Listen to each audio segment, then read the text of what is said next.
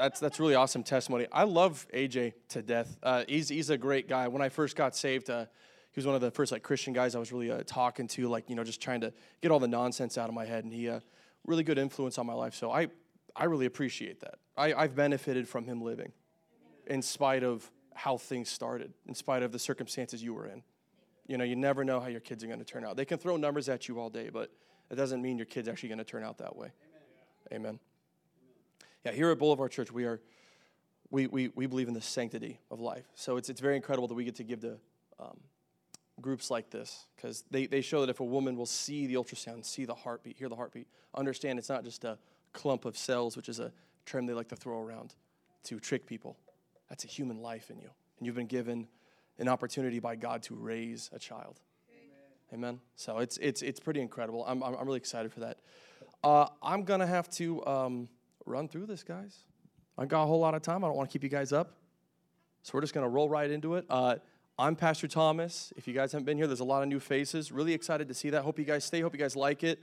We're a community that, that loves Jesus and wants to know you, wants to love you, wants to help you grow in the Lord, and uh, you know just get through life. But not just get through life, but excel through life. Amen.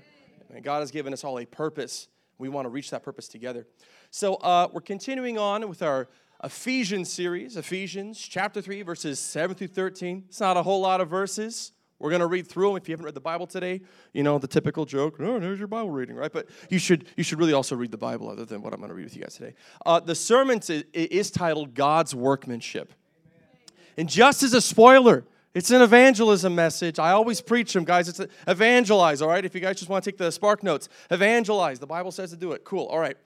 but we're going off of the tail end of my sermon last week, right? Which is where Paul is kind of in the middle of this big point and he stops because he realizes his audience may not know who he is or the ministry God has given him or even what the gospel is. He just knows that they are probably newly saved Christians in there.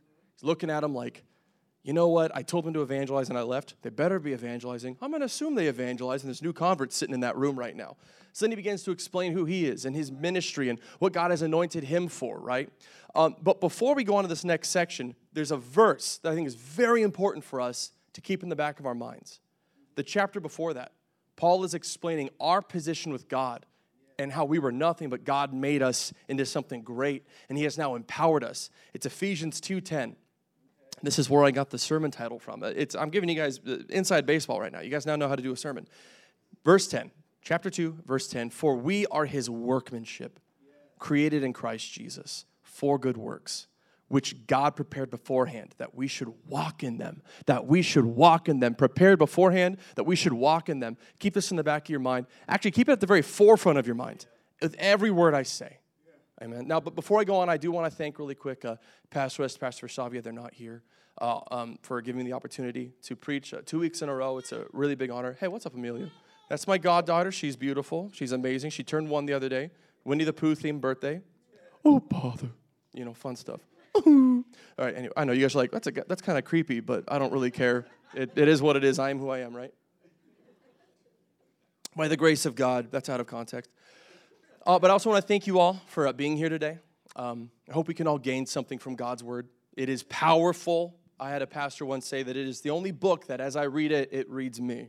Amen. So this is life changing if we not only read it, but act on it and do what it calls us to do. Amen. So let's go ahead and pray.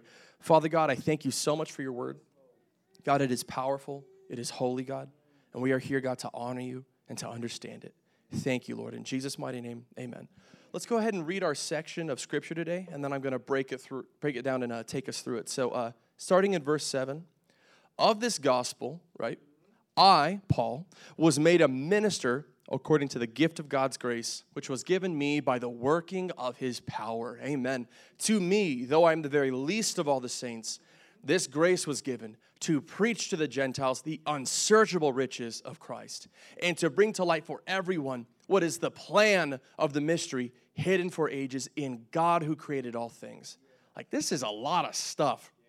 It's, a lot of stuff. So that through the church, the manifold wisdom of God, the manifold wisdom of God might be made known. Where am I at? I lost my spot. There we go. To the rulers and authorities in the heavenly places. That, that's, That's a lot right there. What, what are you talking about? I'm going to break it down, guys. We're going to understand. But this is a heavy responsibility placed upon us and a great honor. Like we're already seeing that jumping off the page. God has honored us, hasn't He? Verse 11 This was according to the eternal purpose that He has realized in Christ Jesus our Lord in whom we have boldness and access with confidence through our faith in him. So I ask you not to lose heart over what I am suffering for you, which is your glory. That's a lot right there. We're going to break it down, okay? So, verse 7, let's go through verse 7 here really quick. Of this gospel, I was made a minister according to the gift of God's grace, which was given me by the working of his power. Once again, just as we saw last week, something I talked about last week was stewarding conviction, the conviction that God has given you. Once again, we are seeing Paul talking about how much he owns what God has given him. This isn't for someone else to do. This isn't someone else's responsibility, or maybe someone else will do it a little bit better than me. It is, I'm going to do with this the best that I can. I'm sorry, I'm scaring her. The best that I possibly can. And if someone else can do it better than me, great. They'll also do it better than me alongside me. But I'm going to keep doing what God has called me to do. I'm not going to let it. I'm not just going to leave it on the floor and let someone else do it. He says, I was made a minister. God has called me by his grace and his great power at work within me. Paul is fixated upon this. It is not prideful to know what you are called to do and to be very confident about it. It's just all about how you say it and how you use it right? It's all about how you implement it. But it is not wrong to be confident about who you are in God. Amen? His desire is to see the Gentiles, right? Paul and God, but Paul's desire has really become God's desire, which is incredible. He's been transformed to do God's will. Paul's desire is to see the Gentiles not only saved, but instructed in Christ. Not just Jesus loves you. Do you believe in him? Great. Do you know what the Bible says about you? Do you know what the Bible says about these issues? Do you know how you should live your Christian life and show others how to do it? Paul's heart is bleeding for that. I want you to be informed about who you are and who this God is that you serve. Salvation and discipleship in order to build something that lasts. There has to be a firm foundation, otherwise, it'll crumble, right? The first earthquake, the first natural disaster, the first anything, it'll fall down. It has to be built right. Let's go on to verse 8. To me, right, Paul, to me, though I am the very least of all the saints, this grace was given to preach to the Gentiles the unsearchable riches of Christ. The honor and the awe that is in Paul's writing here as he talks about the anointing and the ministry, the responsibility given to him by God. Paul looks at this and it means so much to him. It's not just something flippant. It's not just, oh, whatever. This means so much to Paul and he holds on to it. He owns what is going on here and he reveres it. He respects it. And that's what he enters into when he's talking about it. Like, do we honestly respect the thing that God has called us to be? Or do we despise it? Paul talks about that in 1 Corinthians. Don't, don't wish you were something else. You are what you are, and we need what you are. Don't try to be something else. That's not who you are. You are this, and no one can do it better than you. Whereas Dr. Seuss said, No one can be youer than you, right? I love that quote. Making up words. Good Lord, that guy wasn't a doctor. Unless he was, which I'd be that's interesting. But uh, Paul here is recognizing something, right? In spite of his past sins, right? Where he says, I'm the least of the saints. I used to persecute them, have them thrown in prison, then they'd be executed. He sinned against not just people, God's people and God Himself. Jesus, when he meets him on the road to Damascus, says, Paul, why do you persecute me? Crazy, right? And yet, Paul is used to preach the gospel to the Gentiles. In spite of his past sins, his failures, and his crimes against God's people, he has still been chosen by God. Let this be a redemptive message to all of us. Our past does not dictate our calling, God does. And he will choose whom he wants to choose Bible says he will use the foolish things of this world to confound the wise. Amen. That'll preach, right? Come on now. Now, Paul does a little thing here that I'm going to get into with the help of Aaron Rosenberg, who uh, really helped me understand something. It was pretty crazy. He was he broke something down for me when we were going over the sermon together, and um, yeah, I learned something from that young man right there. So uh, up and coming smart guy right there. Yeah, give him, give him a round of applause. It was really good. Uh, this word here, unsearchable I'm not gonna. I didn't put it up on the screen. I don't know how to pronounce it. It's just. It's one of those words you're like, bro. it, it is what it is, man. Like, like, like it. Praise God, right? As Will says, give him the law and the prophets. You know, like that's that. Boom. That that's a Greek word right there. That sure is a Greek word right there. But it's a Greek word. It's made up of three different kind of particles put together, and essentially what it means is like imitatable, unimitatable. Boom. Put it together. There's a Greek word here when he says unsearchable. It means it is a thing the riches in Christ are something you cannot walk in, something you cannot understand, you cannot imitate, you cannot be anything about it. See it there? This grace was given to preach to the Gentiles the unimitatable. You cannot be it, riches of Christ. And yet, for some reason, God taught Paul, opened up his mind, gave him the knowledge about it, that then people who could not know it can now know it. So something has been completely stripped away here. God is revealing himself. When we say, oh, his ways are not our ways and his thoughts are not our thoughts, in context, that section of scripture, which is in the Old Testament, it is by a prophet. He is rebuking a group of people for not knowing him, for not being like him. And he says, I rebuke you because your ways are not my ways, and because your thoughts are not my thoughts, because you have not tried to know me.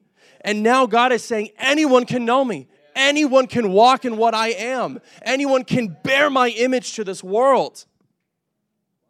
It's powerful, right?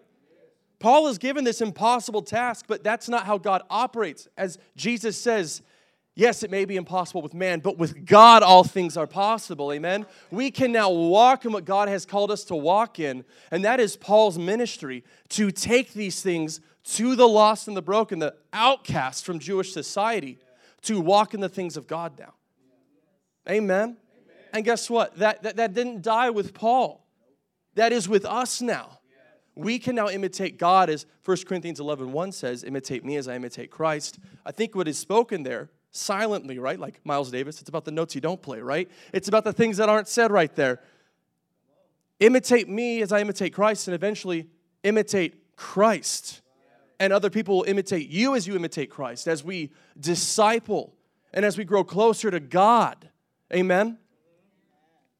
What is being expressed here is that the things of God are not obvious to us and are not accessible to us unless God makes a way, and He has. That dividing wall, as we talked about, is gone. That was mostly racial in that context, but understand something. The dividing wall in full is gone. There is nothing standing in between us and God, just our pride, really. Just our pride, really. Amen? That's an easy thing to cast down if we really think about it. Let's go on to verse 9. And to bring to light for everyone what is the plan of the mystery hidden for ages in God who created all things. God desires us to know his plan, God desires us to know his mysteries. Now, are we seeking these things out? Are we reading the Bible? Are we talking to one another about these things? Because if we're not, we're missing a key component of our Christianity. To not understand our God, we're, we're, we're fighting a fight with a one arm tied behind our back and a blindfold on. You know what I'm saying? Like, that's just some nonsense. That's like in dodgeball when he puts on the blindfold. He's like, that's a bold move, Cotton. You know what I'm saying? That's a bold move, Christian. I don't know what y'all doing. Praise God, right? Dodge a ball, right? Rip Torn, man, that guy's crazy. Was crazy. Rest in peace. Uh, are we accessing the amazing opportunity and privilege? Or is it just a weight? Is it a burden? Is it, God, I have to do this today? It gets like that sometimes. I get it. I work out in the hot sun all day. I come home. You want to know what I want to do? I want to lay on the couch. I want to turn on some TV. Or just, you know, not. I just want the kids to be quiet so I can take a nap. It's not happening though, you know? But God would call me to seek Him in spite of what's going on because that's profitable to me. Amen? Once more, Paul points out that it is the creator of all things who's making this happen. If we truly grasp that, the creator of all has given us this. And he's revealed the mysteries to us. Therefore, they're not mysteries to us anymore. This is Paul's ministry, and we have inherited it. Do we go out and make known the mystery, the plan, and the grace of God to the lost? Or are we sometimes embarrassed about it? Maybe ashamed of it? Who shouldn't be? It's good. These, these people need that. What they need is Christians who, you know, us, people, I'll talk about myself too, who aren't concerned with how people look at us. Amen? All right, verse 10. So that through the church, the manifold wisdom of God might now be made known to the rulers and authorities in heavenly places. Uh, 1 Peter 1.12 does a really good job of you know, shining some light on this for us. So 1 Peter 1.12, it was, it was revealed to them that they were serving not themselves but you, and the things that have now been announced to you through those who preached the good news to you. Uh, there's a lot of two yous, two yous right here. Come on, Peter, like pick a different word, right? I'm just joking. By the That was mean of me, man. Peter's great guy. To you, by the Holy Spirit, sent from heaven, and this is the really important part things into which angels long to look. Angels do not have redemption and salvation. We are God's workmanship. Jesus Christ died the death of a man and rose again that we may be with him forever. We may have salvation from our sins. Angels are not in that same category. No, nothing is. Uh, animals, I, I, don't know if animals are in heaven, whatever. I'm not going to try to offend someone over that. I'd rather offend you over something else, right? But I don't know if animals are going to go to heaven. All I know is angels that are in heaven, they're in heaven or they're not. They've either rejected God or they have remained faithful from the day that they were made. They do not understand this concept of salvation and they marvel at it. And so, as we walk in our anointing, and it says the manifold wisdom of God is made known by the church to the rulers and authorities in the heavenly places, that it's talking about angelic and demonic beings. Look at what's going on. They see the work of salvation and they go, wow, that's what that is. As they see it happening, supernatural beings are in shock of what's going on. We have that awesome opportunity to wow the minds of beings that are beyond our understanding. Like, that's what's being said here. I'm not making it up. I couldn't come up with something that cool, right? That's not what's being, I'm not making that up. That is what is being said here in the Word of God.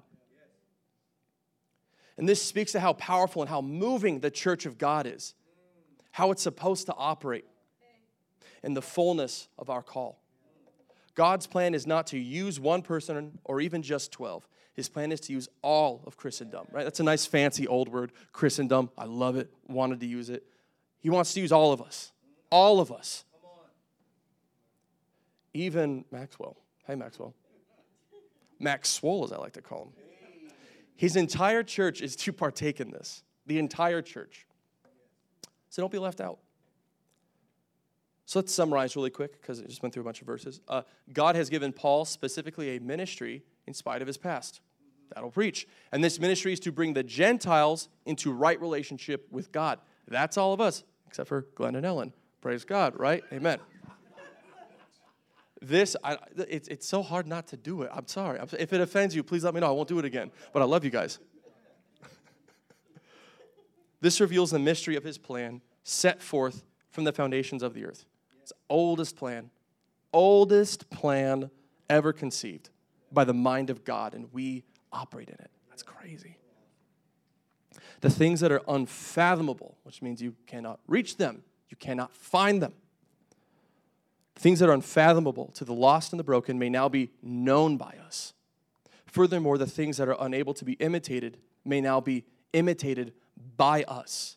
We are able to express God in every word and every action, even in our very thoughts, by His grace. The church fulfills this, and the angels marvel at its sight. How important is this call? There's nothing mundane about our Christian life. We're never just doing anything, we're always on mission. And then uh, the next three verses I'm going to go over very quickly. This was according to the eternal purpose that He has realized in Christ Jesus our Lord, in whom we have boldness and access with confidence through our faith in Him. So I ask you not to lose heart over what I am suffering for you, which is your glory. Last week, remember how I said that Paul was going to finish his thought in verse 14? Well, that's not true. I made a mistake. He finishes it here in verse 13 when he says, I am a, a prisoner on behalf of you. And in verse 14, he says, I am a prisoner on behalf of you. I was like, oh, cool. That's, a, that's He's picking it up again. No, he finishes it here. He stops here. He mentions the anointing and the ministry and the power that God has done in his life and the gospel and the great grace that God has shown and all of these riches. And he's, he's explaining this to them. And he says, So now I ask you, do not lose heart over what I'm going through, that I'm a prisoner, that I've been persecuted. With all of this in mind, how could you possibly be heartbroken? Look at all of the great riches that God has given to us. Why could you be heartbroken? Look at what God has done in my life. Why could you be heartbroken? I'm fulfilling my call being in this prison on your behalf. Shouldn't you be rejoicing that God's plan is coming to pass? And what that requires is a godly mindset. And he's urging them on look at this different, please. Stop looking at my circumstances and your circumstances like God has cursed you, like God is spitting on you, like you're a little kid, like you're like a little ant on an ant hill, and God's got the magnifying glass. That's from a movie with, oh, uh, uh, uh, Bruce Almighty. There we go, right? Like the whole Bruce Almighty thing, right? Like God is just torturing you, God is loving you. These present circumstances have nothing to be compared to the glory which will be revealed to us in Christ Jesus. That's Romans 8 18. Do we cling to these words that are in the Bible or are they just kind of there? You know, are they just like, ah, you know, are they just, they're just coming out of my mouth and just mean nothing, right? Are they just words on a page and they just go in through our eyeballs? You know, it goes in through one ear and out the other. Like, does it go in through one eye and out the other eye? I, I don't, I don't know how that one works. But is is it like that? But notice what he says here. This was according to the eternal purpose he has realized in Christ Jesus our Lord. A purpose that, once it has been set forth, has no end. It continues. And he set it forth in Christ Jesus our Lord, in whom we have boldness and access with confidence through our faith in him. God has not given us a mission and then abandoned us. He has given us a direct link to Him. Sometimes He doesn't always answer immediately. Most times, hello, unless we ask for patience, someone cuts you off. Praise God. Maybe that's just me. Maybe I'm just a really flawed human being. I don't know. Okay. it's important to understand that God has given us direct access to Him, has not abandoned us, has not left us alone. And when we are scared, He gives us the guts to face our call and to face these people. And oftentimes, it's not nearly as bad as we think it is. It is always worse up here. Everything is worse up here. remember uh, Isaac went to uh, Marine Corps boot camp when he was a very, very young man. Uh, I mean, he's still a young man, you know, praise God. But what he told me, right, and everyone's scared, right? You've seen Full Metal Jacket, you watch movies, you're like, they're just gonna scream in my face, they're gonna punch me in the stomach, they're gonna like call me a racial slur or whatever. He said he went there and he looked around and he was like, it's not really that bad. Huh. All right then. Well, okay, you know. I mean, it wasn't fun, right? Yeah, but it really wasn't that bad. And I thought, oh, that's um, that's pretty funny right there. Everything that we create in our head is always a million times worse. A fear of the unknown, right? H.P. Lovecraft said that. That's the greatest fear of all man, is the fear of the unknown. God has called us to step into these things because He's in it with us. He is a light unto our path, right? God is with us in these things. We cannot lose heart. Hold fast, stand together, and honestly, I'm gonna say this really quick. This is for all of us, right? We don't gotta be so dramatic. You know what it is? We are simply speaking truth to lies. We are shining a light in the darkness, and we're gonna say, hey, God loves you. I know you're telling me He doesn't exist. He does exist. You can say that all you want. I'm gonna tell you right now, God exists, and He cares about you, but what He requires of you is righteousness. He wants you to walk in His nature and to be His child, and He's giving you that honor. And if they say no, they say no. But God has called us to bring this forth and to teach. And He is with us every step of the way. And it doesn't matter the things that hold us back. As He said to Moses, Moses said, But Lord, I stutter. He said, But who made your mouth? Who made your mouth? Amen? Let's go ahead and pray. Father God, I thank you so much for your word, God, that it reveals things to us, God, that it changes us, God, that it moves upon us, God. I thank you, Lord, for the anointing, God, that you've given each and every one of us. Your word says the anointing breaks the yoke of bondage, God. I thank you, Lord, that you have given us the ministry of reconciliation, God, to reconcile the lost and the broken to you, God, that they may know you and not be ashamed of themselves when they stand before you, God. But that your blood, God, which speaks a better word, God, that that would bear witness for them before you. I bless your holy name, God. Help us walk in this confidence and this boldness. In Jesus' mighty name, amen.